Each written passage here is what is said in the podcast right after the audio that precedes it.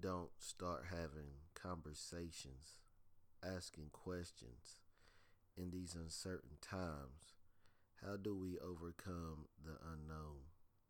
When your moments of today are controlled by your thoughts of tomorrow, when do the problems of yesterday catch up with your someday I'll take time and get around to it life? As we know it keeps changing. We search for answers and find new reason. Welcome to the podcast. I'm your host, Deshaun Brown. This is the podcast, New Equals Reason. In a world where the unknown keeps us learning daily together, we journey into the new. It equals the reason to have a conversation about it. If we all plant good seeds today, our food for thought for tomorrow will be plentiful for the future. On this episode, I want to talk about the jogger in Brunswick, Georgia, Ahmaud Arbery, whose today is his 26th birthday. I want to talk a little bit about what's going on in the news in the re- recent two years or more when you hear about African American men being shot, strangled, hunt down, followed, and all the comments and social medias and people that you might know of that don't sit well with me and a lot of other people that I know.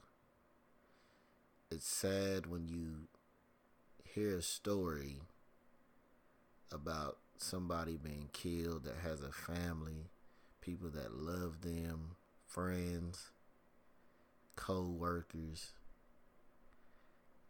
and people make these judgments like their life just didn't mean anything. It may not have meant anything to you, but just like your life wouldn't mean anything to him, you mean something to somebody, he means something to somebody. And since the Trayvon Martin killing, I myself hear about it but I try not to get too caught up in it because of not living near the situation. I am one that comes to make judgments based off what is said, what I read, comments I hear. And being an African American man myself,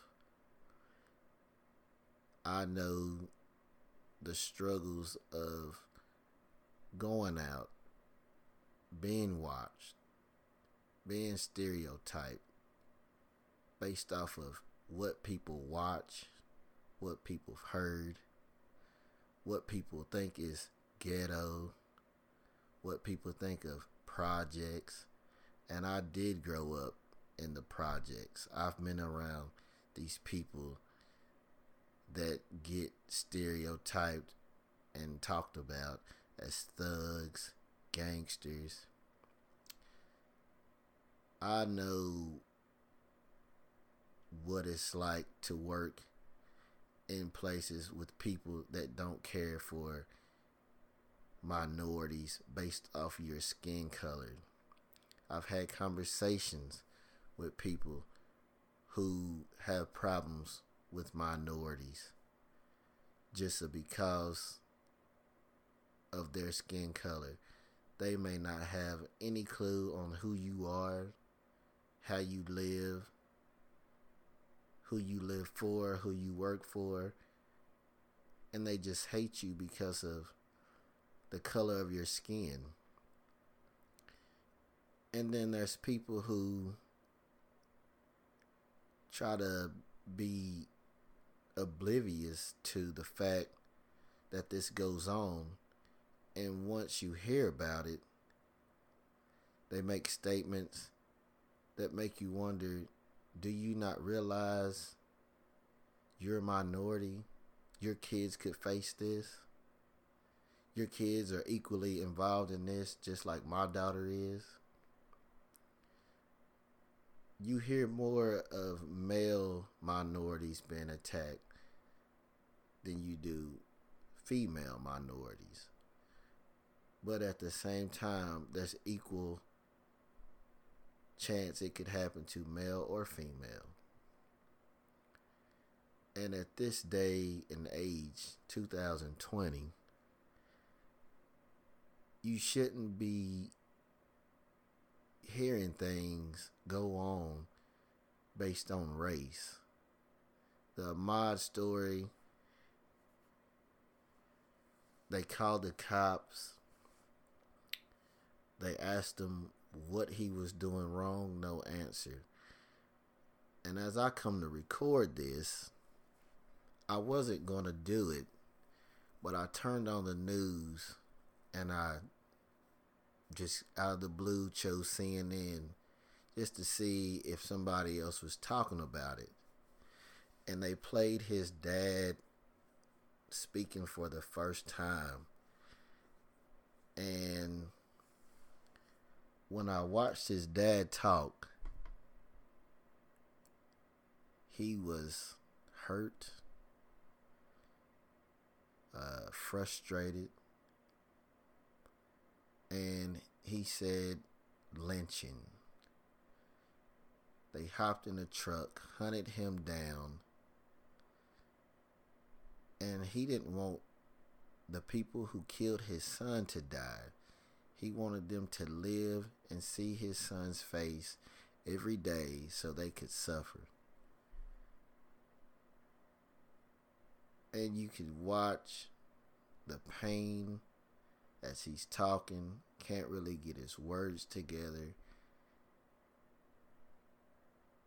And I, I thought in that moment, maybe I need to try something different. Maybe I could be a voice that can speak to people.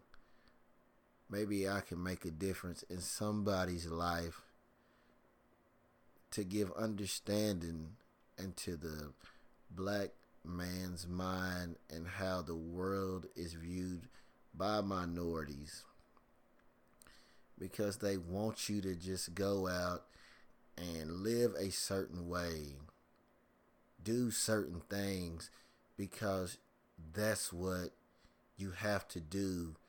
That looks professional. That that's how we operate. You know, you got to do this or say it this way.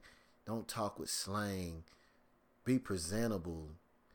And I wondered to myself, who comes up with this? Like, what makes what you think is presentable any better than what I think is presentable? And being from low income housing projects, those things to me are targeted at people who sag their pants, uh, family on food stamps, uh, can't afford to have quote unquote nice things. And you're looked at differently no matter what level you're at. Doesn't have to be rich versus poor it could be poor versus poor, and you're looked down upon just because you're black and you don't have these things. And my assumption is this kid ran by this neighborhood probably a couple times a week. And I heard that somebody broke into the son's car and they thought he was the suspect. If every day somebody that broke into your car runs by your house, wouldn't you call the cops the first time they ran by, the second? We don't know how many times they seen this kid. We don't know if they ever tried to speak to this kid. But when you see other people jogging any race, most of the time they're left alone. Most of the time people may wave.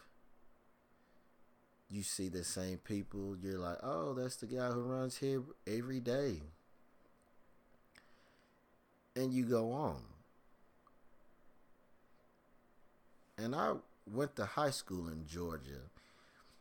And so this one touched me a little different because in 1999, I went from Knoxville, Tennessee to Calhoun, Georgia. And that's one of the first things I can remember people telling me about going to Georgia is they hate black people. Not just men, people. All across Georgia.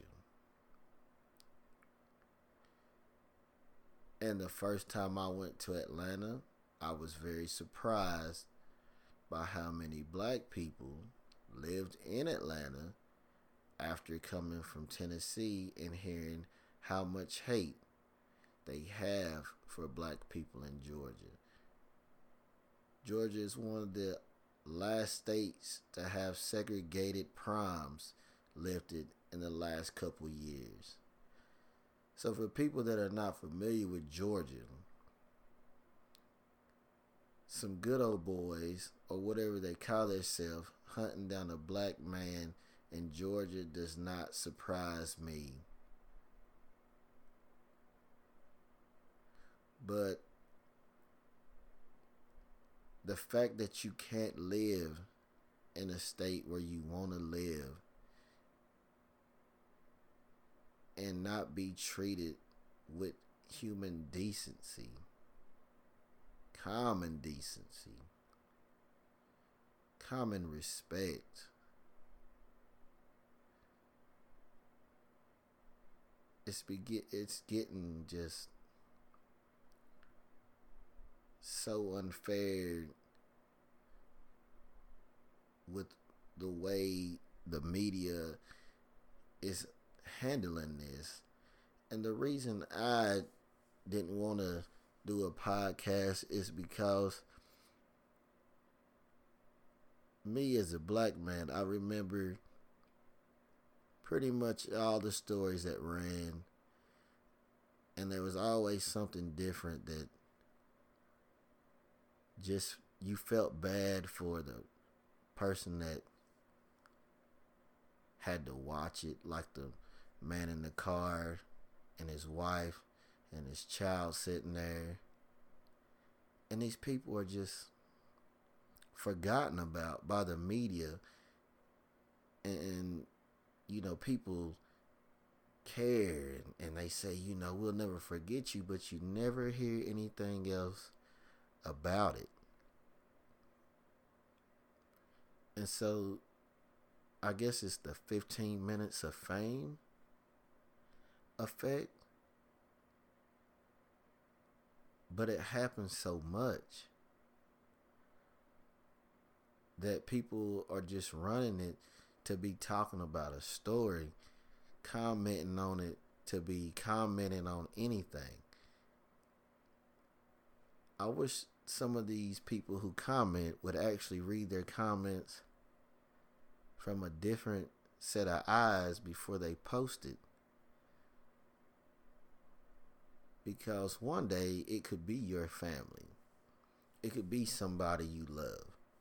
And somebody could be writing that same comment, having that same thought about your loved one that you have about this unimportant person that just lost their life.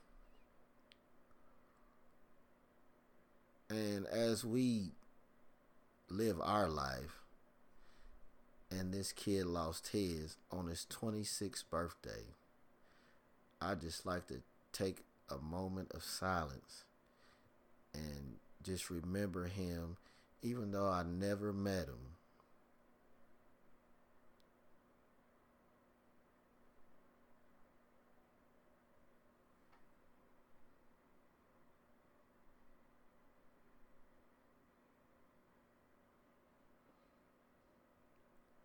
Rest in peace, Ahmaud Arbery the latest victim of a nonsense killing. And on his birthday, they arrest his killers. And all you see is stories of the public people got these two arrested. To think I live in a world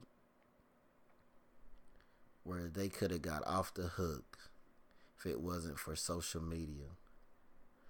So when I dislike social media for all its antics and things that I don't care for, at the same time, it might have got him justice. I want to thank you for tuning in to my podcast, New Equals Reason.